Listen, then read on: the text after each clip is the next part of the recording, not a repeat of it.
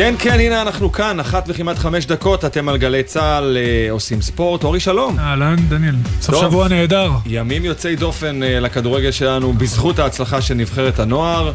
אה, אני אני לא יודע, בא לי לקרוא להם עתודה, כאילו זה עד גיל 20 נכון. שם, אז... אה, הנוער הם היו שנה שעברה, הם אה, סטפ נוער קדימה. וקצת. נוער נוער וקצת. וקצת. נוער פלוס. נוער פלוס. אז אה, כן, יש לנו רבע גמר אה, על ראש זוכר שהיה שמחתנו. פעם נוער, נוער, נוער? מה? משטר בחירות, נו, אלה שרצו. אה, כן, נוער, נו. חשבתי שאתה מדבר על משהו אחר. כן, אוקיי. אה, זוכר, אז זה זוכר. נוער, נוער, נוער. ממש, ופתאום אה, רבע גמר באופק, פתאום אה, מפגש עם ברזיל, די מפחידה, יש לומר. שידרתי אותה אתמול, פרשנתי, אני לא משדר. פרשנתי אותם אתמול, וואו, נבחרת אדירה, מה שכן מעודד, גם הבלם הראשון, רנן, וגם המגן המצוין של יגיע לליברקוזן השנה, 7 מיליון יורו, ארתור, צהובים. אני יודע, לא יודע, הכל הולך לנבחרת הזאת, אני רק מקווה שזה ימשיך, מתפלל. נחזיק אצבעות, ועוד מעט נעשה את זה גם עם אופיר חיים. השיחה איתו הוקלטה אמש, לפני שידענו אה, את זהות היריבה, אבל עדיין אה, תמיד מעניין לשמוע את האיש המיוחד הזה. אה, גם אמור קנצפולסקי, אבא של אליאם, יהיה איתנו אה, עוד הנסיך. מעט. מה עוד אתה מבטיח לי? אליאם נסיך. אה, מה אני מבטיח לך? אה, ביתר ירושלים קצת, זכו גביע, יוסי אבוקסיס.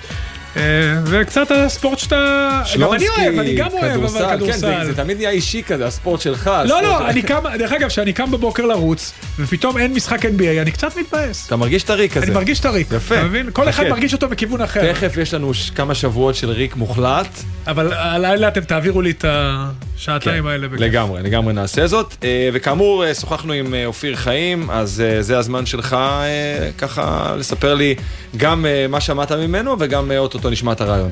כן, אה, אז אה, קודם כל אופיר הוא מדהים. אה, גם הסיפור האישי שלו מרגש, דיברתי איתו קצת על הבן שלו, דיברנו איתו, ואני מאוד מאוד אה, שמח שהוא הפנים של הנבחרת הזאת, זו בחירה נהדרת. כן. אז אה, בוא נפנה אליו. אופיר, אני רוצה להתחיל בדבר שהכי חשוב באמת. איך זה לחיות בחלום? אתה יודע, לא תמיד החלומות שמחים, אבל כשהחלומות עובדים, אז אין יותר כיף מזה, ואתה לא רוצה להתעורר בבוקר. אז ככה אני מרגיש כרגע, אבל, אה, אבל התעוררנו, ועכשיו אנחנו עם, אה, לחלום הבא. אופיר, ביקשת סליחה מאור שאתה לא תראה אותו עוד כמה ימים? אה, כן, לאור יש לו"ז מאוד מאוד מדויק, מה קורה אם, מה קורה מנצחים, מה קורה אם מפסידים. כי אם אני אבוא לו פתאום בלי שהוא, אני אחזור פתאום בלי שהוא ידע, הוא יכול להגיד לי, אבא, זה לא, זה לא הזמן שלך, יש עוד יום, תגיד, תבוא מחר. אז הכל מתוכנן והכל רגוע, ואנחנו עומדים בלו"ז, ורק שימשיך הלו"ז, רק שנחדש אותו כל פעם מחדש.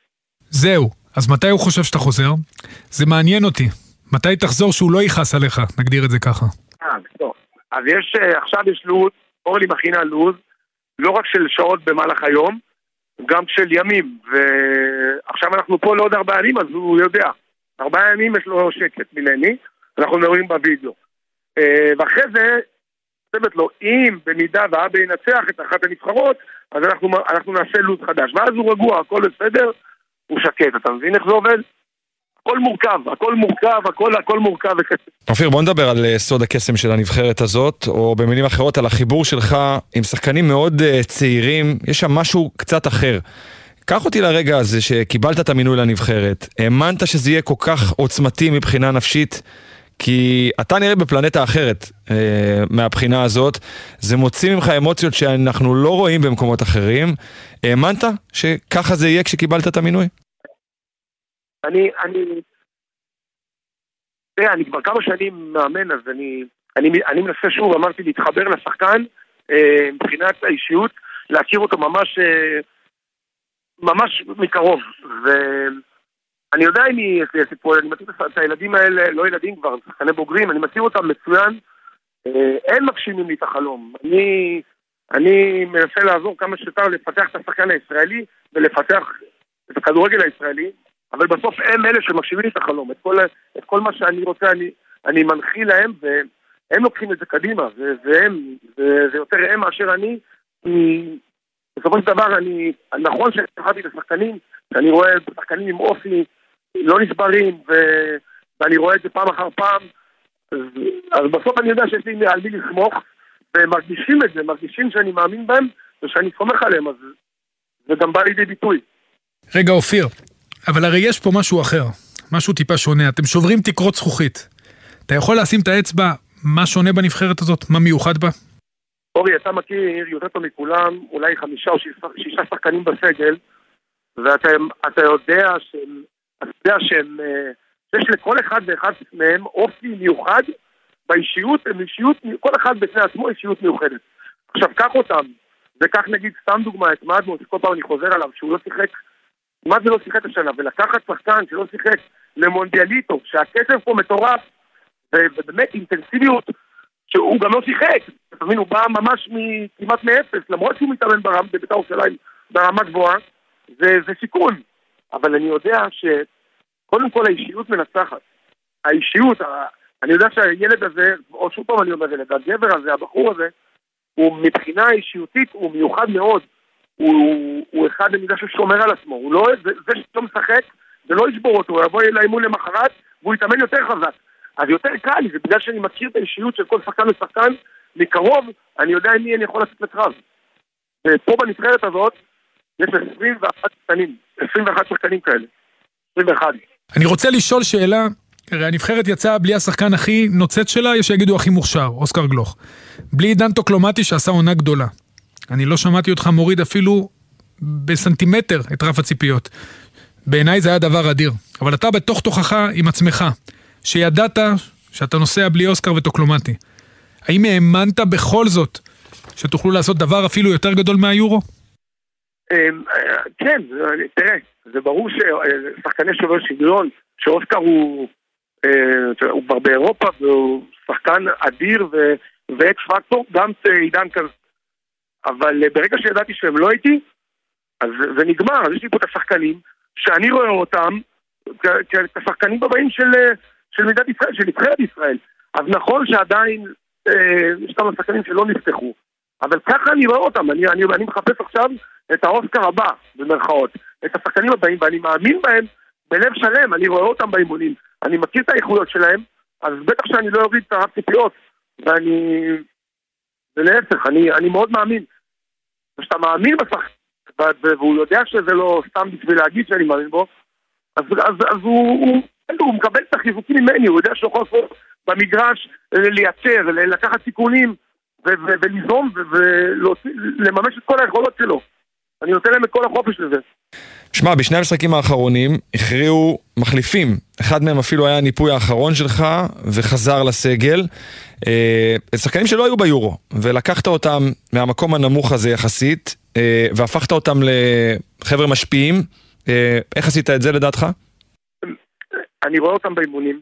אני, אתה יודע, מסניור בכלל זה היה לי, נקרא לי הלב בזמנו, שהייתי צריך להודיע לו שהוא לא, שהוא לא טס איתנו, כי הוא היה איתנו כל הדרך, ואז רגע לפני שאתה יודע, אתה מגיע לזכות אירופה, אני אומר לו ש, שאני בוחר שחקן אחר, זה קשה מאוד, אבל, אבל תסתכל, סניור כמו סניור, נכנס אליי היום לפני המשחק נגד יפן, והוא אומר לי, אופיר, תאמין בי, אני רוצה שתאמין בי, אני רוצה, אני מאמין שאני יכול להחזיר לך, אני, אני, אני יודע שזה, נכון, אתה רוצה משחק, אה, של לשחק לעומק, ואני בדיוק השחקן הזה. ושחקנים מרגישים חופשי לבוא ולהגיד לי, ו- ולהיות פתוחים איתי, ו- וחמזה אתמול שבא אליי במחצית והוא אומר לי, אופיר, אני, אני מתרגש, אני, אני לחוץ. אז אמרתי לו, אבל זה בסדר להיות לחוץ, אז הוא אומר לי, לא, זה פעם ראשונה שאני לחוץ לפני משחק. שהוא מרגיש, הוא יכול לבוא אליי ולהגיד לי דבר כזה שנייה לפני שהוא נכנס. ואומר לי הרבה על, ה- על הפתיחות שלנו. אמרתי לו, חמזה, לך תעשה את הקטנים שלך, תיכנס, תעשה מה שאתה צריך לעשות מבחינה טקטית, ועם הכדור, תרקוד את המגרש, אני סומך עליך במיליון אחוז. גם אם תצא, לא קרה כלום, אני פה בשבילך. ואז השחקנים יכולים לייצר ולהביא את היכולת למגרש. ולפעמים גם לא עליך, וזה לא קרה כלום, אבל אני לוקח כל האחריות עליי. אופיר, אחד הרגעים הכי זכורים שלך כשחקן, זה הדמעות אחרי גמר הגביע. הפועל באר שבע, הפועל רמת גן, אחד הרגעים הכי עוצמתיים שלך כשחקן, ברור שאתה זוכר את זה. ועכשיו, אחרי כל משחק, יש לך דמעות בעיניים. אתה רוצה להסביר משהו, כאילו להגיד משהו גם למאמנים אחרים, על מה זה אימון נוער? איך זה מוציא ממך אמוציות כל כך uh, עוצמתיות? גם שתי הנקודות האלה בחיים שלך, אותו הפסד עם דמעות בעיניים ואותם רגעי אושר עם דמעות בעיניים. תרצה לדבר על זה קצת? אה, כן, זה... תשמע, אני לא, אני לא שולט בזה, אני, אני אמרתי לעצמי שיותר אני לא בוכה, אני כבר לא יכול לראות את זה בוכה. אבל, אבל לא שולט, לא שמע אני אעשה שאני לא שולט בזה, זה יוצא. אני מבין שזה יוצא. אתה יכול להסביר מה הילדים עושים לך בתוך הלב, בתוך הגוף, שזה גורם לך לרגשות כל כך חזקים? יש פה משהו אה, נורא עוצמתי באימון נוער. אני יודע כמוך, נוער, ילדים, גברים צעירים, רק הם יכולים להוציא ממך את הדברים האלה. אתה יודע, אני, אני נמצא עם ה top של הכדורגל בארץ, עם השחקנים הכי איכותיים. אני יכול, ל, ל, כל מה שאני רק מדמיין ב, ב, מחוץ למגרש, ל, לייצר איתם, שחקנים מאוד איכותיים. אז הם מגשימים אותי, הם, הם, הם, הם, הם, הם מגשימים לי את החלום, אתה מבין? זה כאילו, זה, זה גדוד צדדי, זה לא רק שאני עוזר להם, הם, הם גם ממלאים אותי, ואתה מבין מה אני מתכוון, הם מגשימים אותי. כל מה שאני רוצה ורציתי בתור כדורגלן, הם עכשיו מגשימים לי בתור מאמן. בעניין שלך אישית, הרי כל מאמן אה, הוא בעל שאיפות להתקדם, קבוצה גדולה, ואולי החוויות האלה שאתה חווה עכשיו אה, כמאמן לאומי, גם אם אה, בגילאים צעירים, יגרמו לך להישאר במסלול הזה, אולי קצת בדומה לאלון חזן. אז נשמח לשמוע את ההתייחסות שלך להשוואה הזאת. האם לזרום, מה שנקרא, אני כל כך נהנה בנבחרות, וטוב לי מאוד, ואני אשמח לעשות את המסלול הזה, מתישהו כרגע טוב לי מאוד, ומצד שני אני יכול להגיד לך שאני בשל מאוד לקבוצה גדולה, אני מרגיש ככה לפחות, אבל זה לא, זה לא מעניין אותי כרגע. אני, אני בסך הכל נהנה כל רגע, כל שנייה, ממה שאני חווה ומרגיש, אז uh, למה, אני לא חושב יותר מדי רחוק. יש לך מסר אחרון לעם היושב בציון, שיבוא בצאת השבת, ויראה אתכם ברבע גמר המונדיאליטו, אולי עושים עוד צעד שאף אחד לא האמין, לקראת באמת אה, אירוע שאפילו לא יכולנו לדמיין.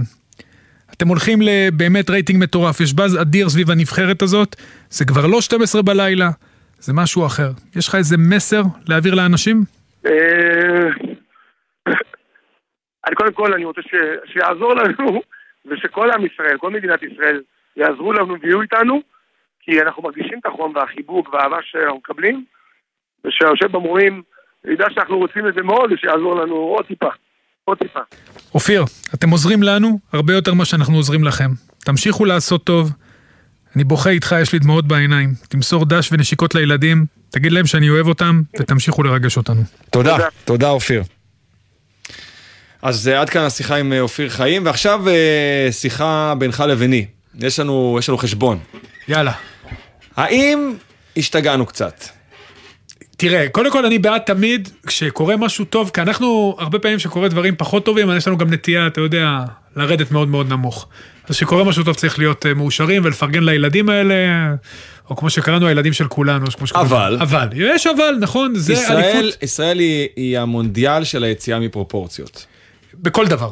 בכל לטוב תחום. ולרע, כמו נכון, שאתה אומר. נכון. אני חושב נכון. שגם בטוב אנחנו חולבים שיחה עם ראש הממשלה וכל מיני כאלה. מיותר, ו... אני מסכים, אבל uh, תראה, אין הרבה דברים שמאחדים אותנו. אני חושב שבנבחרת הזאת יש הרבה דברים סמליים שהיינו רוצים, או לפחות אני ואתה, שהעם שלנו יהיה כמוהם. Uh, דו-קיום, ופרגון הדדי, וסיפור אישי מדהים של המאמן, uh, על התגברות על קשיים בתוך, אתה יודע, קשיים שיש לו אובייקטיביים, שהם הכי כואבים והוא יודע למנף אותם. ואגו נמוך, ואגו... אני אומר יחסית למה שאני מתבונן, לא, לא שלו, של הנבחרת. של הנבחרת, אין... ילדים, זה באמת נסיכים, זכיתי, אני אומר שזכיתי אה, לעבוד עם חלקם. אבל צריך גם לשים את הדברים בפרופורציות, זה מונדיאליטו, הנבחרות, לא הייתה חובת שחרור של פיפא. זאת אומרת, לא הביאו את הנבחרות הכי חזקות, בטח הנבחרות הגדולות. אה, לצורך העניין, מוסיאלה ופלוריאן וירץ, אה, ג'וד בלינגהם, יכלו להיות פה, אבל הם לא. ומצד שני, שוב, כדי לשים פרופורציות, אנחנו הנבחרת האירופית, שיש שתי נבחרות אירופאיות ברבע הגמר, אנחנו אחת מהן. האם אנחנו צריכים, זה הישג, רגע, זה הישג שמעולם לא הושג, כן. זה גם צריך להגיד את זה. אחלה, אני אומר, פנו אליי הרבה מאוד חובבי ספורט שלא חיים את היום-יום, ואמרו לי, תקשיב, אנחנו בין שמונה הנבחרות הטובות בעולם לגיל הזה. ואני חושב שזה לא נכון. זה לא מדויק לגמרי, כי כמו שאמרתי, לא כל הנבחרות הביאו את השחקנים הכי טובים, זה גם לא מונדיאל, זאת אומרת רק חמש נבחרות מאירופה. שוב, לא גנבנו מאף אחד. ברור. הגענו לשם בזכות, אנחנו סגני אלופי אירופה. אה, ואני כן חושב שאתה יודע, הכדורגל שלנו, ואני אראה לך את זה למקום שלי, הוא כל הזמן מוכה, הרבה פעמים בצדק. יש הרבה דברים לא טובים. יש מעט משתתפים, ומצב המתקנים לא טוב, והתדמית לא טובה, וראינו מה קרה בגמר גביע. אבל... Uh, אני חושב שאם יש רגעים שאפשר ליהנות מהם, בטח מילדים שלנו, ילדים שמדהימים, תקשיב, זה העתיד של המדינה, אז בוא נעשה את זה, וצריך לזכור, אם חמישה חבר'ה מהנבחרת הזאת, שאם אחד מהם, עם אבא שלו נדבר עכשיו, יגיעו לנבחרת הבוגרת, הוא יגיע. יגיעו לנבחרת הבוגרת, זה ההישג הגדול של זה הנבחרת הישג הזאת. עצום, זה גם הישג שלא קורה. בד... בדרך כלל לא קורה. אתה יודע, הסתכלתי על הנבחרות מסכים איתך. הגדולות שהיו פה, על פי רוב, שניים, שלושה... נכון. אז מהם אני מצפה לחמישה, כולל... תכף אז, תציג אז אותו. נשמע, עם אמור, נשמע מאמור תכף, אבל עוד נקודה אחת בעניין הזה. האם אנחנו לא עלולים לגרום נזק לשחקנים צעירים בזה שאנחנו מאדירים אותם לרמה הזאת, לא על כדורגל בוגרים? נכון. אני לא חושב. כלומר, אני- היום שאחרי, נכון, יהיה קשה. הציפייה תהיה בהתאם שהם יכבשו את הליגה, ולא כולם יכולים. אז קודם כל אני פונה לקהל הרחב, הם לא יכבשו את הליגה והם צריכים את העזרה הזאת. וראינו את זה גם בשנה שעברה, הם חזרו כסגני אלופי אירופה, הנחיתה לא הייתה קלה. אבל אנחנו גם כן צריכים לש- לשנות בעקבות הטורניר הזה, זאת אומרת, לתת להם פלטפורמה יותר טובה לקראת אה, היותם שחקנים בוגרים, להקים את הקבוצות הבת, הגיע הזמן שיהיו לפחות לחמישה-שישה מועדונים, לאפשר, חלילה וחס, למנוע הצפה של זרים בכדורגל, זאת אומרת להמשיך את הגבלת הזרים, ואז אולי גם תהיה השפעה על הנבחרת הבוגרת, אבל בסוף, כל המטרה של הנבחרת הזאת, היא שהנבחרת הבוגרת שלנו, היא תגיע לטורניר גדול, ואז באמת נדע שמשהו השתנה פה. אמור קנצפולסקי, שלום. אמור? הלו? אמור, אתה שומע? אתה בשידור ישיר בגלי צה"ל, כמו שאמרו פעם. מה נשמע? שלום, בוקר טוב. אמור. לי בוקר. הערנו אותך. הבוקר, כן. לא, אז הערת אותו. גלשת כבר? או שבארגנטינה אתה לא עושה את זה? איזה גלשתי? לא, אנחנו עכשיו ב- בדיוק הגענו לאיגואסו, למפלים. תגיד, אה, אנחנו לטיול. כן. הוא בא, קודם כל הוא בא עם כל המשפחה. זה לא, הוא לא נסע לבד.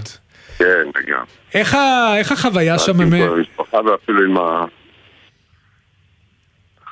איך חבל על הזמן. כן? אין- אין דברים כאלה. זה לא יאומן מה שקורה. אז ספר לנו קצת, שתף, כי גם, הייתם, אמור, הייתם גם. ביורו, הייתם גם ביורו, אז בוא תשתף אותנו קצת איך החוויה סביב הנבחרת. אז אני אומר, ביורו זה גם היה משהו שבהתחלה, אתה יודע, לא לגמרי נכנסנו, היינו על הקצה, ואז שעברנו שלב ועוד שלב, וכל פעם השיאים עולים, עולים מה- מההתרגשות, מהכיף, וגם פה זה קורה אותו דבר. אותו דבר, הדברים האלה, זה לא יאומן. לא יאומן איך הנבחרת הזאת במאני טיים נותנת את ה... נותנת את זה. אה, תגיד, אתה הרי, פשוט אה, חוויה. אתה, אתה והמשפחה שלך ממייסדי ענף הגלישה בישראל, אליאם גרר אתכם לכדורגל, כן, הוא הכבשה השחורה, הוא כן, לקח גם- מהענף הזה. אז איך, אתה יודע, איך, איך זה להיות, אה, אתה יודע, עכשיו אבא של אחד מהשחקנים הכי מבטיחים במדינה? אה, שמע, זה... אליאם לוקח את הדברים האלה מאוד ברצינות. אתה יודע, אי אפשר ל... זה לא... מה- מההתחלה. הוא היה מאוד רציני בכל העניין של הכדורגל. סך הכל, אה, לא רק הוא, גם הוא וגם אחיו וגם אחיו הקטן, כולם התחילו בכדורגל. אבל הוא היחידי שנשאר. הם... אה, גם. אבל... אה, תשמע, אה, יש לו אופי חזק מאוד. הוא מאוד חזק ומאוד רציני בכל מה שהוא עושה, לוקח את זה עד הסוף. וזהו. אתה מבין את הנקודה שהעליתי קודם, אני לא יודע אם שמעת את השיחה שלי ושל אורי, שמעמיסים על החבר'ה האלה עכשיו פחות או יותר את כל עתיד הכדורגל הישראלי, ואומרים אנשים, רגע, אם אנחנו בין הטובים בעולם בגילאים האלה, למה שלא נהיה גם בבוגרים? אתה מבין את, ה... את הציפיות אולי הקצת לא ריאליות? אה, שמע, זה לא ציפיות, זה, זה, זה דרך. זה דרך שמתחילים לחשוב בכיוון, בכיוון הזה, זה מה שאני חושב. אני יודע, זה, אם יהיה את, את התנאים ו, ואת המודעות ואת העבודה הרצינית, אז יכול להיות שבסוף זה יגיע. אני לא יודע אם זה בשלב הכי קרוב, אבל כן, לאט לאט, זה צריך, לשם צריך לכוון, אני מאמין. הלוואי אמן. הלוואי, אה, בכל מקרה אמור, אני רוצה למסור לך, אני לא יודע אם אתה רואה את הילדים לפני המשחק, תמסור להם את אהבתי, ושיהיה לכם המון בהצלחה. תמשיכו לרגש, שימשיכו לעשות קלוזאפ בשבילך. חוגג ביציע. איך אתה- לא מגיע כמו פעם שעברה? ראית מה זה? אבל אני שומר עליכם מרחוק. לא משחרר אותו פה, יש הלב שלי- כיסא. הלב שלי איתכם, אתה יש יודע לו את זה. כיסא למלא, אני לא משחרר אותו כל כך מהר. הלב שלי איתכם תמיד. יופי, יופי. המון בהצלחה. להתראות. שלום אנחנו אומרים עכשיו למאמן אה, מחזיקת הגביע ביתר ירושלים, יוסי אבוקסיס. אהלן, צהריים טובים. תכף בהרחבה על uh, התקופה הנהדרת שאתם עברתם כמועדון ועם המבט קדימה, אבל אני רוצה להמשיך איתך בנקודה הזאת. Uh, היית שחקן גדול, יוסי, ואנחנו רואים עכשיו באמת נבחרת מיוחדת שעושה קסמים בטורניר הזה, ואני קצת uh, דואג שזה מייצר פרופורציות לא ריאליות כשהחבר'ה האלה יהפכו להיות שחקני בוגרים משמעותיים. מה דעתך? קודם כל, נתחיל ב... ב... באמת שאפו ענק, אה, החל מאופיר חיים וכל הצוות שלו וכל השחקנים הצעירים האלה, תשמע, הם, הם מצליחים לעשות דברים, מה, ש, אה, מה שהיה חולי של הכדורגל הישראלי כל הזמן, בעשרה שחקנים להפסיד, בדקות אחרונות להפסיד, הם משנים את כל הדבר הזה, ומשחק אחרי משחק, אה, אני חושב שמגיע להם כל הכבוד. לגבי העתיד, אני חושב שאנחנו, כרגיל, אנחנו, אתה יודע, אנחנו, כמו שאמרת מקודם בשאלה לאבא של אליהו, שאנחנו אולי קצת מעמיסים עליהם, צריך לתת להם את הזמן, צריך לתת להם את הזמן להשתלב בבוגרים, צריך לתת להם לחוות בוגרים בכלל, לרוב השחקנים, כי הרבה שחקנים שם הם שחקנים מצוינים, אבל הם חוו עד עכשיו בנבחרות נוער וקבוצות נוער, והרבה שחקנים גם לא שיחקו עדיין בבוגרים. אני חושב שצריך להוריד מעליהם קצת את כל המעמסה הזאת ואת כל הדבר הזה. אני חושב ש... מדובר שם בווינרים גדולים אחד-אחד, אבל uh, באמת uh, אסור להכביד עליהם וצריך לתת להם את הזמן, להשתלב בבוגרים ובקבוצות טובות שהם משחקים, ולאט לאט. יוסי, אתה יודע, אה, אחד, הקפטן הנבחרת היה אצלך, אתה בעצם זה שנתן לו את הצ'אנס בבאר שבע, אילי מדמון, אבל השנה בביתר דברים הלכו לו יותר קשה. איך אתה רואה את הסיפור שלו בעצם בתוך הסיפור הגדול הזה של הנבחרת? כאחד שמכיר אותו כל כך טוב.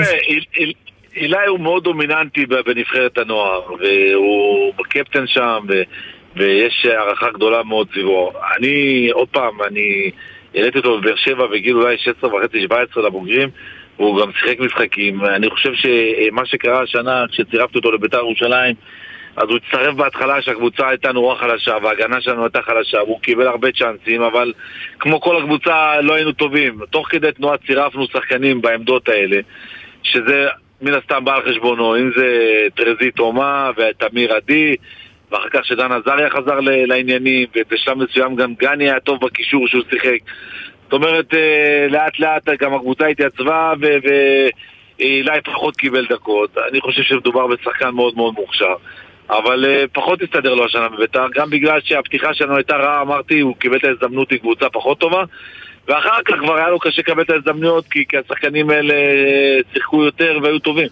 רגע יוסי, אני, אני, אני זהו, אז אני, נעביר אותך דרך התשובה שלך, אני אעביר אותך למה שקרה העונה, אבל איך, אתה יודע, כל כך קשה, מי כמוך יודע, לשנות תוך כדי עונה מומנטום, ואתה התחלת את העונה בעצם עם קבוצה אחת, סיימת עם קבוצה אחרת.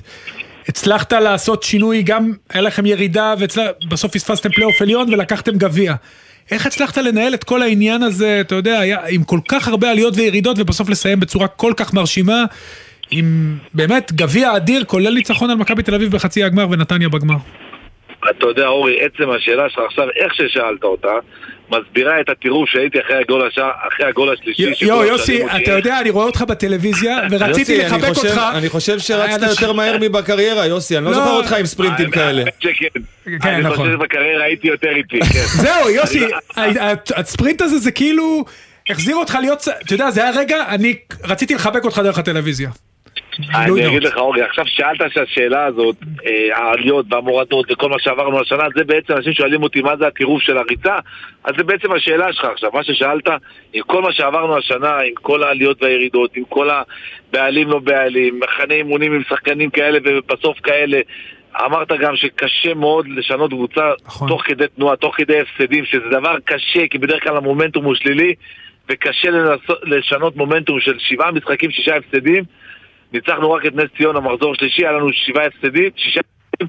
לשנות מומנטום זה דבר מאוד מאוד קשה, כי אני חושב שתוך כדי הפסדים, שחקנים חסרי ביטחון, אבל אה, זה בעצם מסביר את כל העונה שלנו, ואני חושב שבאמת הצלחנו לשנות מומנטום, לשנות את הקבוצה.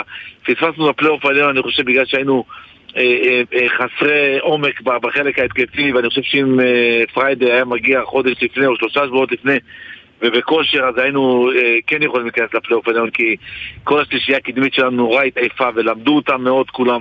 ובקטע הזה אני חושב שאנחנו אה, פספסנו את הפלייאוף העליון, אבל הרווחנו גביע ובאנו מוכנים לחצי גמר ולגמר. יוסי, אה, אני רוצה לדבר איתך גם על ירדן שועה, שזה בעצם אה, שחקן ש... מצליח, אני לא רוצה להגיד רק אצלך, כל, כל כך מוכשר, אבל יש משהו בחיבור בינך לבינו. הוא אוהב את הסרוטים, נו, זה כמו ז'וסווה, הוא אוהב את הסרוטים, אני לא מכיר. שמע, יוסי... הוא אוהב את הסרוטים, לא אתה יכול. להגיד, יוסי. יוסי יודע, יש לו יחסי, הוא, יש לו אינטליגנציה רגשית גבוהה, אני מרשה לעצמי להגיד את זה כי גם שיחקתי איתו, אבל עם ירדן שואה זה משהו אחר, אתה יודע, כי זה באמת קיצוניות מאוד גבוהה בין שהוא טוב לבין שהוא לא טוב, ואתה מצליח להוציא ממנו את הטוב. אורי, אחד הדברים, עכשיו דיברת על אינטליגנציה רגשית ועל... אני חושב שאחד הדברים שלנו כמאמנים, יותר מאשר לאימון עצמו או, או האספה עצמה, זה לדעת לנהל את כל השחקנים, כי אתה יודע, הראש של ירדן שואה הוא לא האופי של קריאף, ודגני הוא לא אה, אה, עמית כהן, ואבישי כהן זה לא אה, מורוסוב, כל אחד יש לו את האופי השונה, ואנחנו כמאמנים, ואתה יודע את זה, צריכים לדעת בין כל השיגעונות של כל השחקנים האלה לדעת לנהל אותם. עכשיו, עוד פעם, ירדן עשה שינוי אדיר השנה, גם בזכות זה שהוא הבין שזו שנה האחרונה שלו בחוזה. אני יכול להגיד לך שאחרי כמה מחזורים מתחילת העונה שעדיין לא הלך כמו שצריך, והוא גם לא היה כמו שצריך מבחינת ההתנהגות, כבר ברק אברהם בא ואמר, קח את הכרטיס, לך בחינם, אנחנו לא... לא, משחררים אותך, ופה בעצם הוא קיבל את הבומבה והוא הבין שהוא חייב לעשות שינוי. אה, אני חושב שהקרדיט מגיע קודם כל לא, אנחנו המאמנים, אתה יודע, אנחנו מכוונים ונותנים את העצות, לא כולם לוקחים את זה, אני שמח שהוא לקח את זה השנה בצורה יוצאת מהכלל, וכאב לי מאוד שבמחזור האחרון הוא היה צריך עוד בישול אחד בשביל להיכנס להיות מבשל כל הזמנים. אבל uh, אני חושב שיש לו הרבה דברים עדיין לשפר, הוא צריך עדיין להיות יותר נייד, הוא צריך לעשות יותר מספרים בכיבושים שלו. וזהו, אתה יודע, הוא בסך הכל צעיר, וזה מה שיפה, שהוא הוא, כאילו מדברים עליו כאילו כבר עשר שנים בליגה, אבל הוא בסך הכל צעיר, אני לא יודע אם יש לו 24 אפילו. שנתון 99. ו... ו- וזה יפה מאוד לראות שחקן שעשה עונה כזאת אחרי באמת אה, ששנתיים הוא לא היה בעניינים וזהו, מפה הוא צריך להמשיך קדימה. תשמע, אה, אני רוצה לשאול אותך לגבי דברים שקורים גם כרגע, יובל אשכנזי חתם? יובל אשכנזי בכיוון להיות, כן. כן, זה שחקן ש... שאני חושב שהפציעות מנעו ממנו להתקדם במכבי חיפה, אבל בגלל האופי שלו, ש, שהוא שחקן אה, מקצוען מטורף, לדעתי יותר מדי מקצוען, בגלל זה גם הוא נפצע לדעתי.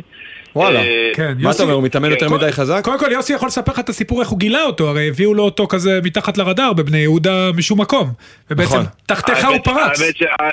האמת שברק אברמוב ביקש ממני טובה לבחון אה, שחקן של חבר שלו, ביקש טובה, אמרתי טוב בוא נראה אותו בתחילת בטרום עונה ומאז אה, אה, ראינו מה נהיה ממנו, אני באמת חושב שהוא אינטליגנט מאוד גדול במשחק, הוא שחקן אה, מקצוען וזו הסיבה שאנחנו חושבים לצרף אותו וכנראה שהוא יהיה.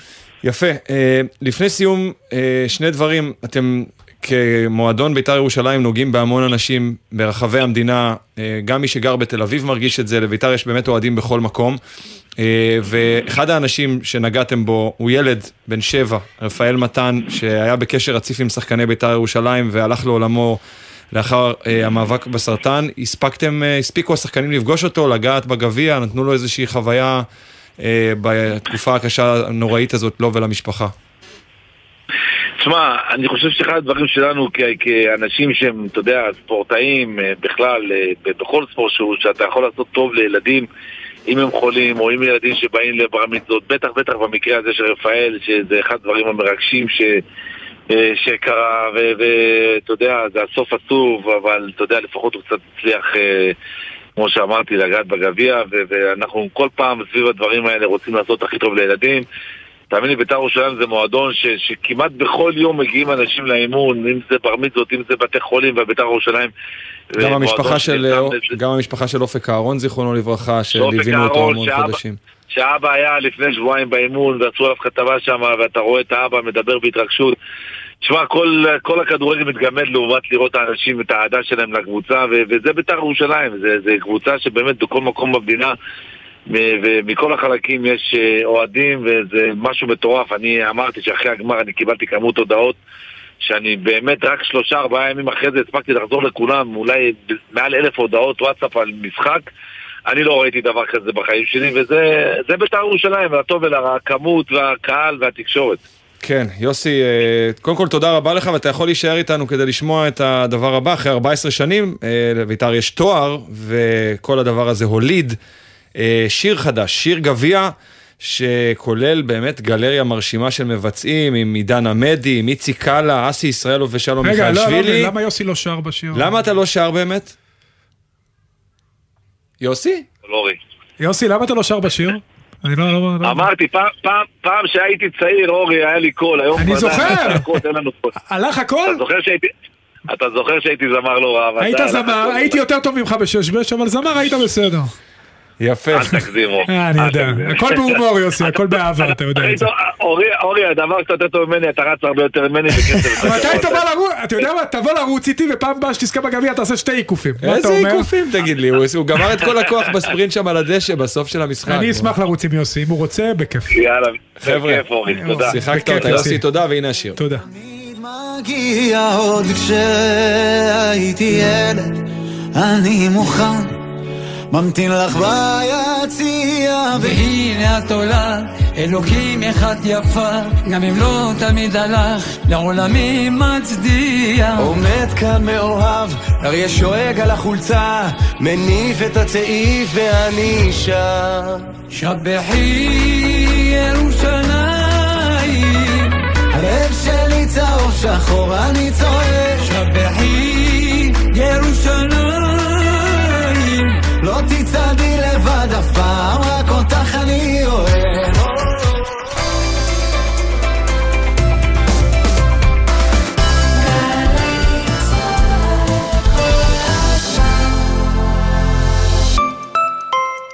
הטכנולוגיות שלנו, הביטחון של החברה, האתגר שלכם. שירות בתי הסוהר, ארגון הכלייה הלאומי של ישראל, מזמין אתכם להתחבר לביטחון המדינה. כמשרתים בשב"ס, במתקני הכלייה או באחת היחידות המובחרות, תוכלו ליהנות מקריירה מאתגרת, משליחות חברתית וביטחונית, מהטבות, מענקים ותנאי קידום.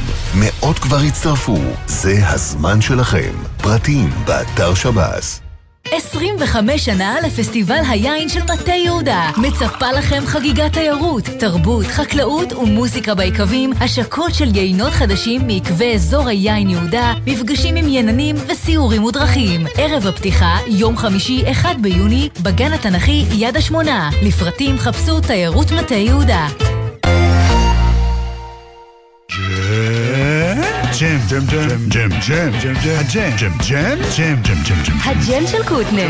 בכל חמישי יואב קוטנר מארח את האומנים הכי מעניינים להופעה חיה באולפן. והשבוע אסף אמדורסקי וטברנק.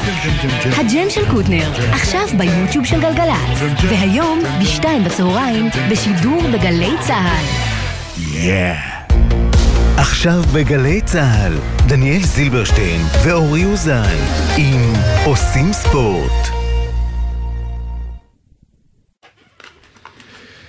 כן, בבקשה. יאללה. חזרנו בוא למחצית שנייה עם אה, האיש אה, והאגדה, משה שלונסקי, שלום. זהו, אני נזכרתי שבאמצע שנות ה-90, שהייתי בגלי צה"ל, הקלטנו באולפנים אצלנו, בגלי צה"ל, שיר, אני לא זוכר אם זה היה שיר אליפות זה בית"ר ירושלים או שיר גביע, אבל כל הקבוצה הגיעה עם אלי כהן והייתה שמחה גדולה. רגע, שיר גביע זה חדש, לא? פעם שיר היה רק שיר אליפות. כן, כן. שיר גביע זה לא חדש, אבל... נדמה לי זה היה שיר אלי- שיר אליפות. שיר שנות אליפות, ה- עם אלי, 90, כן. לא- זה היה שיר אליפות. היה כיף גדול. איציק זוהר. אה. בדיוק עלה אה, יוסי אבוקסיס, זה באמת רעיון, אה, אתה רואה שהבן אדם מבין, את הכדורגל, מבין את האנשים. לנו יש סיפור בבית, אה, שאחרי אחד המשחקים, נדמה לי בסוף שנות ה-90, תחילת שנות 2000, הבן שלי אסף לקח את החולצה, אבל עם כל הזיעה, ואמר, לא מחפשים אותה, אנחנו משאירים את החולצה כמו שהיא. עכשיו היא תקועה בארון כבר עשרים וכמה שנה, אני לא חושב שאשתי יודעת שהיא לא עברה כביסה, אבל אנחנו שומרים עליה, ויוסי, אתה איתנו. אני רוצה משהו להגיד על הכדורגל, על הנבחרת, שמעתי גם את זילברשטיין. אה, א', גם אנחנו משחקים לא רע ואנחנו מנצחים, אני יותר שמח. אני נהניתי מאוד מהמשחק הראשון שלנו נגד קולומביה, גם שהפסדנו. היינו, לדעתי היה המשחק הכי טוב עד עכשיו, אבל כמו שאני אומר, עדיף להפסיד, אה, לשחק פחות טוב ולנצח. אנחנו לא מזטרופי, אנחנו בעד לנצח, אנחנו לא משמונה הגדולות, אבל יש נבחרת, יש רצון, יש מאמן, יש תמיכה גדולה, וזה כיף, מותר ליהנות, מותר ליהנות. רצוי ליהנות. עכשיו אני אלך, כן, עכשיו אני על משהו ש... אני לא יודע אם חלק מכם מבינים את העניין הזה. יש אנשים שאוהבים ספורט, כל כך אוהבים ספורט שהם לא רואים אותו, אוקיי? תסביר. זה שלונסקי לא, אני- הפועל תל אביב. לא, לא רק, אני אלך לנבחרת הבנות בהזדמנות אומנותית. אני לא עומד בזה. כל פעם שהן זורקות את הכדור למעלה, או את השרוך, או את החישוק, אני בלחץ שזה לא ייפול חזרה. אוקיי, אז אני מודה, אני מודה שאני אה, אני לא רואה את זה, זה ממש מלחיץ, זה קשה, אתה יודע, וזה נופל טוב, והן מביאות תוצאות, וזה אה, זהב, ו- ו- וכסף, וערד, והכל, אני לא יכול לראות את זה. על הפועל תל אביב זה משהו אחר, ברור שאני לא רואה, קשה לי לראות. הבת, ש... הבת שלי שהיא במקסיקו, מתקשרת אתמול בלילה, אומרת, לפחות תראה רבע רביעי, זה 27 הפרש כבר, מה כבר יכול לקרות? אוי, הרמת לנו להנחתה, כי זה באמת הנושא הבא שלנו, שלונסקי. דרבי, שלונסקי, תראה את הדרבי בגמר. יהיה כנראה דרבי בגמר. שלונסקי, תודה רבה. חיכיתי עוד כמה- דקות, ואז צפיתי ונהניתי. תודה, שבת שלום. תודה לכם. שבת שלום. הרלה וייסברג, וואלה ספורט, אהלן. אהלן חברים. אה, אני יכול לספר לך שהרלה תפס אותי אתמול בכניסה לארנה, אה, בשעה, ואמר לי, טוב, מה קורה? אמרתי לו, נראה לי ירושלים מנצחים. אה, היית קרוב. הייתי קרוב, ו... אבל יחד עם זאת אמרתי, ועל זה אני עומד מאחורי, שאני חושב שעדיין זה ילך לשלושה משחקים, אה, כי זה היה קל מדי. זה היה, אתה יודע, כל הכוכבים הסתדרו באיזשהו פורמט, ירושלים לא באו באנרגיות הנכונות, וזה היה באמת פירוק לגורמים. ארלה, תגיד לי מה דעתך? כן, זה לא היה אנרגיות, זה אלרגיות יותר. אה, כן, נוקאוט של הפועל תל אביב, אה, שמתחבר, אתה יודע, בלי להוריד ממה שהפועל תל אביב עשתה, אה, גם מתחבר לדברים לא טובים שקורים להפועל ירושלים, בעצם כבר שלושה שבועות כמעט, מאז החזרה מהפיינל פור במלאגה, ולאורך כל העונה החמאנו המון לאלכסנדר ג'יקיץ'. אה, אבל חלק מתפקיד של מאמן אה, זה לדעת לאסוף את הקבוצה ולהוציא אותה ממשברים כאלה ובינתיים זה לא קרה. על דבר אחד אי אפשר להתווכח, הם הגיעו לשיא מוקדם מדי, זה זהו, ברור. בדיוק רציתי לשאול את זה, האם- הפיק הזה בליגת האלופות, שדרך אגב זה מפעל שחייב לשנות את השם שלו, הפיק הזה ב- בליגת האלופות, האם זה כאילו, אתה יודע, גרם לקבוצה בעצם לירידת מתח גדולה מדי לקראת באמת המאני טיים של העונה? אז אפשר לחלק את זה לשניים, א', אני לא יודע אם זה מוקדם מדי, כי הפועל ירושלים הגיע לגמר, אה, וזה היה הזמן אה, להיות בשיא, אה, כי אתה רוצה לקחת נכון. תואר, בטח תואר אירופי, אה, אבל הדבר השני הוא שבאמת מנפילה כזאת צריך לדעת לקום, אה, ואני זוכר שדיברנו על זה כאן, אחרי שמכבי תל אביב הפסידה להפועל ירושלים בגמר גביע המדינה, ומכבי נראתה שם אה, די אבודה, ואמרנו כאן המבחן של עודד קטש, ומשם מכבי תל אביב יצאה לריצה מדהימה ביורוליג. עכשיו, אני, אני שוב מדגיש את הבינתיים הזה, אה, כי היכולת הפושרת יחסית של הפועל ירושלים הספיקה לה, בסופו של דבר, קצת רעשים ברקע, אה, לשייט מול בני הרצליה, ועכשיו באמת מגיע המבחן הגדול שלה. אה, דניאל, אמרת שיהיה משחק שלישי, אני לא פוסל את זה. נזכיר את השנה שעברה, חצי גמר הפלייאוף, הפועל ירושלים, מארחת משחק ראשון, מקבלת בראש מג'ו רגלנד, ומאבדת את הביתיות, ואז חוזרת, מגיעה לחולון ומנצחת שם כדי לקחת חזרה את הביתיות. עזבו שזה נגמר בזה שחולון ניצחה שוב בחוץ, אבל זה רק מראה שסדרות פלייאוף הן דבר מאוד מאוד מתעתע, ותמיד בבוקר שאחרי ניצחון אתה בטוח שאתה כבר בשלב הבא, בבוקר שאחרי הפסד אתה בטוח שזהו, נגמרה העונה. הדברים הם מאוד דינמיים. הסדרה הזאת אה, גם אה, מאוד צפופה, ובשיטת הטובה משלושה משחקים, שזה בהחלט אה, מתעתע עוד יותר. אה, ורק נזכיר בהקשר הזה שלמכבי תל אביב יש את חולון בחולון למשחק מספר 2 ביום שישי בצהריים, ואחר כך במוצאי שבת הפועל תל אביב עם הזדמנות לחזור למעמד הגמר אחרי 18 שנה. וואו, זה יהיה חתיכת אירוע. בכל מקרה יהיה לנו גמר נדיר. אה, אם זה יהיה דרבי, זה יהיה דרבי ראשון מאז 2005. אם זה יהיה מכבי תל אביב הפועל ירושלים, אה, זה יהיה פעם ראשונה מ-2007, גם כבר הרבה זמן לא קרה. וכל גמר בהשתתפות חולון בין... אה, אם זה יהיה, זאת אומרת, אם זה יהיה חולון נגד הפועל תל אביב או חולון נגד ירושלים, זה יהיה פעם ראשונה. בכל מקרה הולך להיות כאן סיפור מדהים. אה, ופלייאוף כיפי, ואני, ואני חייב להגיד, אנחנו יורדים הרבה על הכדורסל שלנו ועל הצורה לא- שבה לא אנחנו. זה אורי, זה אורי. לא, לא.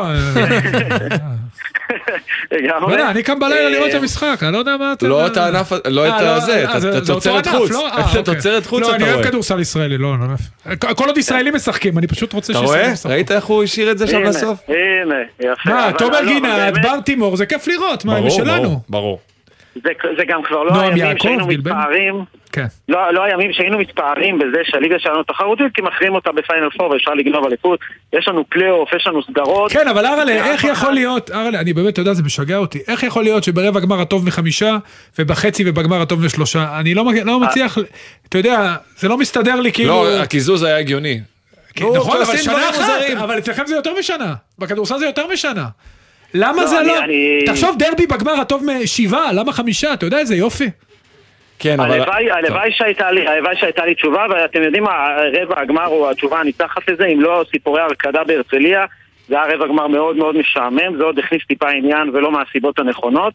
אה, הפערים היו כל כך גדולים מלכתחילה בין ארבע הראשונות לארבע שאחריהן, שבסדרה של הטוב מחמישה בכלל לא היה, לא היה כמעט סיכוי כל הכדורסל הישראלי.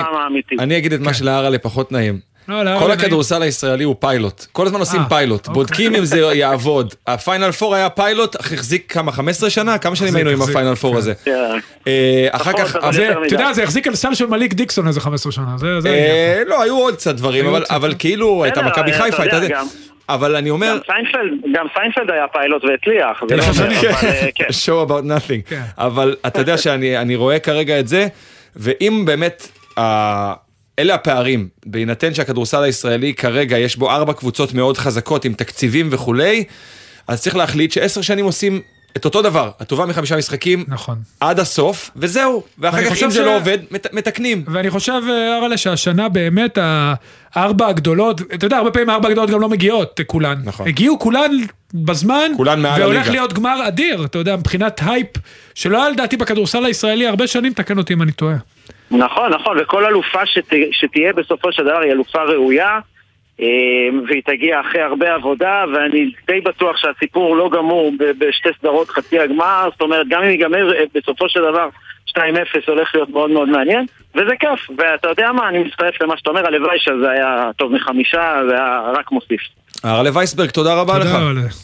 תודה, לכם, ביי ביי. ועכשיו יש לצידי באולפן אדם שעומד לרוץ מחר אה, בבוקר בכפוף לסיום המשחק הראשון, במצפה מודיעין אני רץ גם, רק שתדע. בכפוף למשחק. הראשון בין כן. דנבר למיאמי, סדרת הגמר של ה-NBA, וזה האות לערן סורוקה, שלום.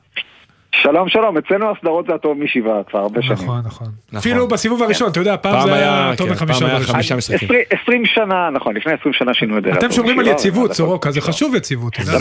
למרות שהכנסנו את ה play-in, ותראה מה קרה ב play-in, באה מיאמי והגיעה עד לגמר. תראה מה זה, והיא הפסידה את הראשון ב play-in.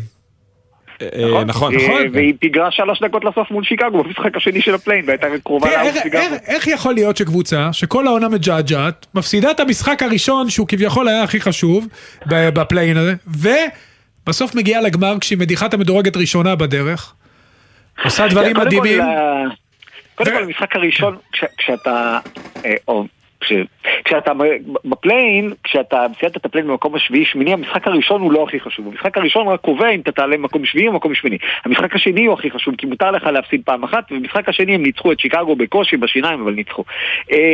תראה, זה, זה מפתיע ולא מפתיע. זה כן מפתיע כי באמת השנה הזאת הייתה לא טובה מבחינתה, מאוד לא יציבה, הרבה פציעות. אגב, גם בשנה שעברה היו הרבה פציעות, אבל בשנה שעברה הם איכשהו הצליחו לסיים מקום ראשון. אה, באמת, הקבוצה נראתה מאוד מבולבלת רוב העונה, לא הצליחה להתקבע, שחקני משנה לא הצליחו לבלוט, ה- השלשות לא נכנסו, ואז, אבל, אבל זאת לא קבוצה שכאילו באה משום מקום. ג'ימי באטלר... עזוב, אבל סורוקה לא היה דבר כזה, כל כך הרבה שחקנים שלא נבחרו בדראפט, כן. בדראפט, אחד. כוכב סופרסטאר. אבל שהשחקן המשני שלו הוא אחד הגבוהים הבינוניים בהתקפה בליגה הזאת, בכל הליגה, באמה דה ביו. הם- המציאו אותו, מה זאת אומרת? נכון. אז, אז אני אומר, אה, אני, אתה עכבר NBA, אני עכבר NBA, אף אחד לא חזה את הדבר הזה, וזה מה שיפה בליגה הזאת. מאמן, מאמן. מאמן עצום. מאמן. עצום. לגמרי, אני, גם מאמן עצום. זה גם מאמן וזה גם מהמם. אה, אימן בסוף עם נון בסוף. כן. זה, זה באמת סיפור שאף אחד לא חזה, כי מיאמי נראתה השנה כמו קבוצה שבאמת ככה הולכת לעוד עונה בינונית, אבל, אבל ואז הגיע ג'ימי באטלר, שהוא באמת אה, אה, סופרסטאר שמגיע פלייאוף, ובאמת לקח את הדבר הזה בניגוד לכל הציפיות. אין ספק שיש כאן סיפור שאם הוא ייגמר באליפות זה יהיה ברמת אה, דנמרק 92 ביורו, ממש. אה, יוון 2004, פורטו 2004, קבוצה שהגיעה עכשיו, שוב, מיאמי נזכיר, שנה שעברה הם היו בגמר מזרח, לפני שנתיים הם היו בגמר ה-NBA. אלה גם היו ניסים, לא אלה לא גם טוב. היו ניסים. אבל, אבל, אז, אבל שנה שעברה מיאמי סיימה מקום ראשון בעונה הסדירה, נכון. זה לא היה נס, כי כן היו. ושוב, זה, בסוף זה עניין של שחקני משנה של מתעלים, של מצ'אפים, של... אה, גם יכול להיות שאם במשחק הראשון יאניס לא היה נפצע, אז בכלל מיאמי הייתה עפה סיבוב ראשון. סיכוי אז- טוב. ו- אבל, ו- והרבה דברים באמת נקבעים, אתה בסוף יכול לשחק נגד- נגד מי שנגדך. מיאמי זה קבוצה, זה סיפור מדהים של שחקני משנה, שכמו שאמרת, במשחק שבע נגד בוסטון, שמונה שחקנים שותפו, חמישה מהם מעולם לא נבחרו בדראפט, וכל אלה שכן נבחרו בדראפט היו... מקום, סוף lottery, מקום שלישי ואמצע סיבוב ראשון, ו- וגם אזור המקום ה-20 כאלה. אז זה די מדהים מה שהם עשו, ו... ומגיעים לגמרים המון המון המון ביטחון. או, ואני רוצה לדבר איתך על הגמר הזה, אפרופו היריבה, כי גם הכוכב הכי גדול שלה הוא בחירת סיבוב שני בדראפט. 41 אם אני לא נתחיל מזה, בחירת סיבוב שני בדיוק בדראפט על ידי אותה דנבר. זה הבחירה השנייה של דנבר באותו דראפט אפילו. זאת אומרת, הוא לא היה האופציה הראשונה של- אפילו של דנבר באותו דראפט. אז, אז זה סיפור מטורף בפני עצמו, והוא הפייבוריט יחד עם הצוות הדי מדהים שיש לו לידו.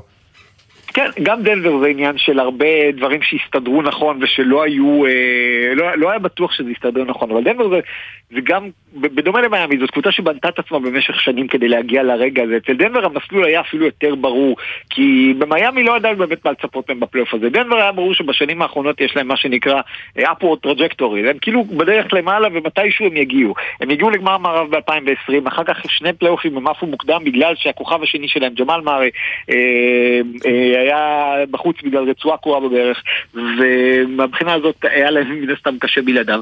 אבל הקבוצה נבנתה, בהתחלה היה באמת השלד של יוקיץ' ומארי, ואז מייקל פורטר ג'וניור, שחקן שהיה נבחר טופ 2 בדראפט שלו, אבל נבחר מקום 14 בגלל בעיות בגב שהעלו סימן שאלה בכלל, האם תהיה לו קריירה. אז יש לו קריירה טובה בינתיים. ואז הם באמת הוסיפו שחקני משנה, כמו איירון גורדון שהגיע בטרייד, וקנטביוס קולדוול פופ שהגיע בטרייד, וזה לא גם איזה טריידים חד צדדיים מטורפים כאלה, שהם ידעו לנצל סיטואציות אצל קבוצות לא טובות, ולקחת את השחקנים הטובים האלה, ולהביא אותם, ולהתאים אותם, ולחבר אותם, והם התגבשו שם, ויוקיץ' כמו שהזכרתם, בחירה 41, לא עוד בחירה 41, שהוא נבחר אה, מבחינת פרסומת לטאקו בל, למוצר בשם קסריטו, שזה שילוב של קסדיה ובוריטו, ו...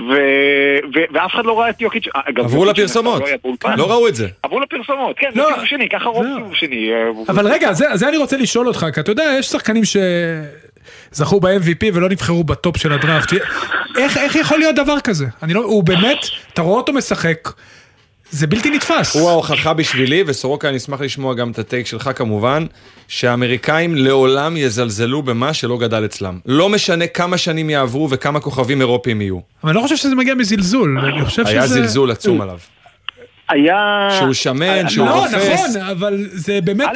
גם, גם יוקיץ' בעצמו לא האמין שהוא יהיה כזה טוב לדעתי. תשמע, זה בלתי, בלתי יאמן מה שהוא עושה, המספרים שלו, זה, הוא עושה היסטוריה בכל משחק. אמר תום טיבודו, כשהוא אימן את ג'ימי באטלר עוד בשיקגו, והוא פגש אותו השנה, הוא אמר, אני לא האמנתי שהוא יהיה כזה כוכב. והרבה שחקנים אתה לא מאמין שהם יהיו כזה כוכבים. אתה מסתכל עליהם ואתה אומר, אוקיי, יש פוטנציאל, אבל, אבל, לש, אבל שמן מדי, ויש לו בעיות של כושר, ויש לו בעיות של זה, בעיות של זה, בעיות בהגנה.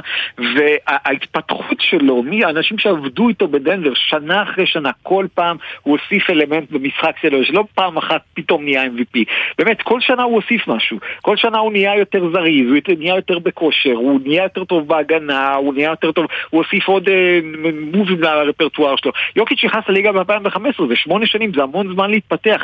מנקודת הפתיחה עד הנקודה הנוכחית, יש כל כך הרבה שחקנים שאנחנו מדברים עליהם כשחקן עם פוטנציאל להיות אחד הגדולים, ואז אני אנחנו חושב, אני חושב שמה שמדהים בעיקר את האנשים זה שבעידן הזה, שהוא הכי אתלטי שהיה אי פעם בכל הענפים, שניים מהחמישה הכי טובים בליגה הם אירופאים כן. שמנים. נכון. לא, לא שמן, הוא, מה לא? הוא מלא. לא, הוא היה ילד שמן. מה זה אתלטי? אבל הוא חכם, תקשיב? מדהים. נכון. האם, אתל... האם, זה הדבר ש...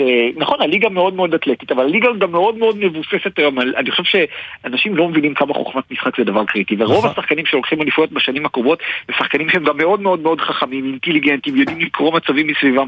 גם באטלר, גם יאניס, גם דונצ'יץ'. אה, אז אתלטיות זה נהדר, ולקפוץ הכי גבוה ולהטביע הכי יפה זה נהדר. אבל בסוף אם אתה יוקיץ', אז קודם כל יש לו גובה. ואומרים you can't teach height.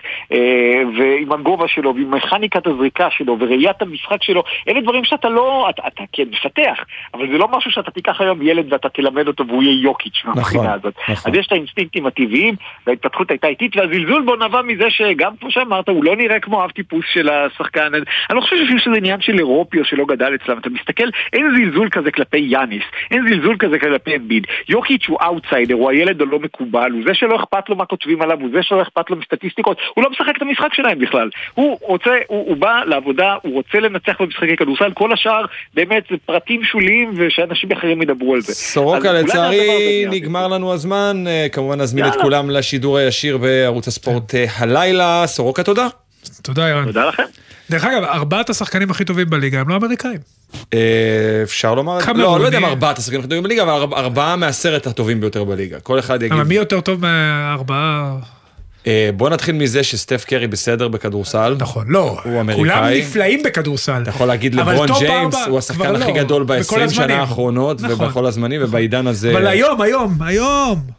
יוקיץ', דונצ'יץ', אה, יאניס כמובן. אני עדיין שם את סטף. קרי שם. יאללה. ואתה יכול להגיד שגם ג'ימי באטלר והוא אמריקאי, הוא בוודאי מועמד לשחקן הכי טוב האירופ- אבל בליגה. האירופאים הם אה, כן, חיזקו את מעמדם. נותנים את כן. הכוח, אירופאים וקמרוני כמו אה, אמביד. אה, אוקיי, יש לנו קצת זמן עדיין אה, כדי לדבר לקראת גמר גביע המדינה בכדורסל בכיסאות גלגלים. אלי בירנבום, יושב ראש הוועד הפראלימפי, שלום. שלום, צהריים טובים לך ולמאזינים. טוב, מה צפוי לנו?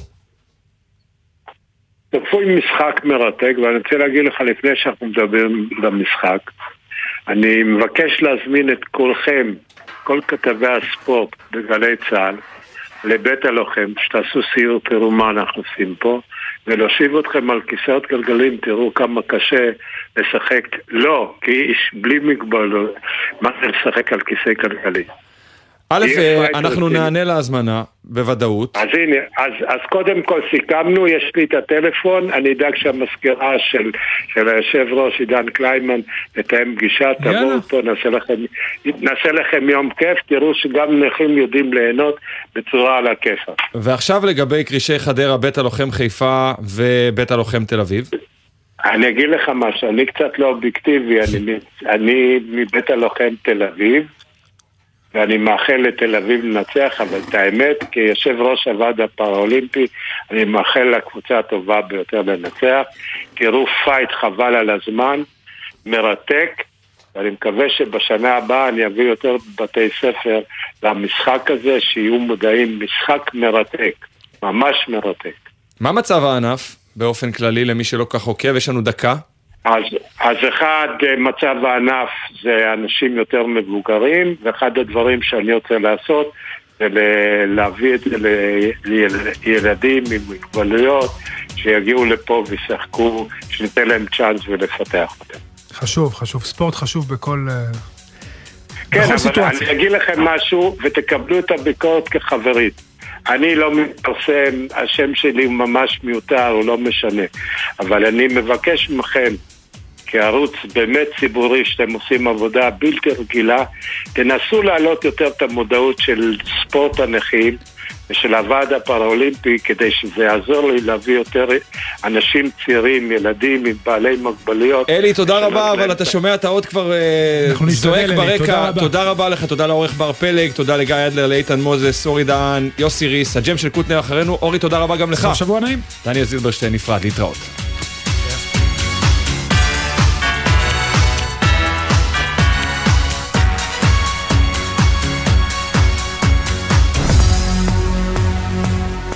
בחסות אייס, המציע לכם לשיר במקלחת עם מבצעים, כמו ראש גשם גדול שבמבצע ב-99 שקלים. אייס. מה נשמע, נשמע, סוף השבוע, הבית של החיילים.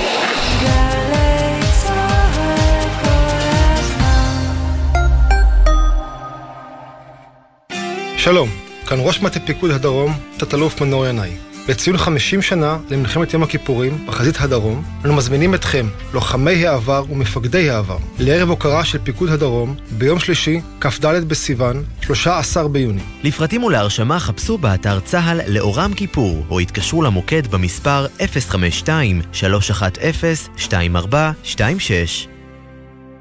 להודות על שנה של עשייה בתשדיר של 30 שניות? צריך לפחות שבוע.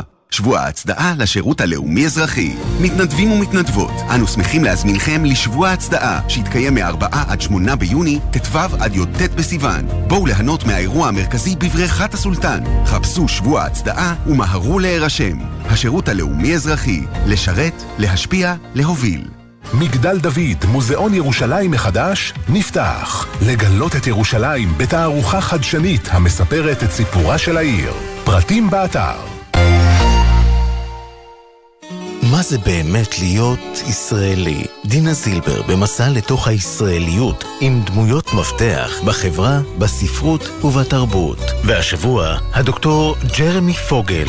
להיות חילוני זה לא אומר שאין לי תפיסות רוחניות. יש אפשרות גם כחילוני לפתח חיי רוח מספקים, מרוממים ומעוררי השראה. מילים ומשפטים עם דינה זילבר, הערב בשמונה, גלי צה"ל. מיד אחרי החדשות, יואב קוטנר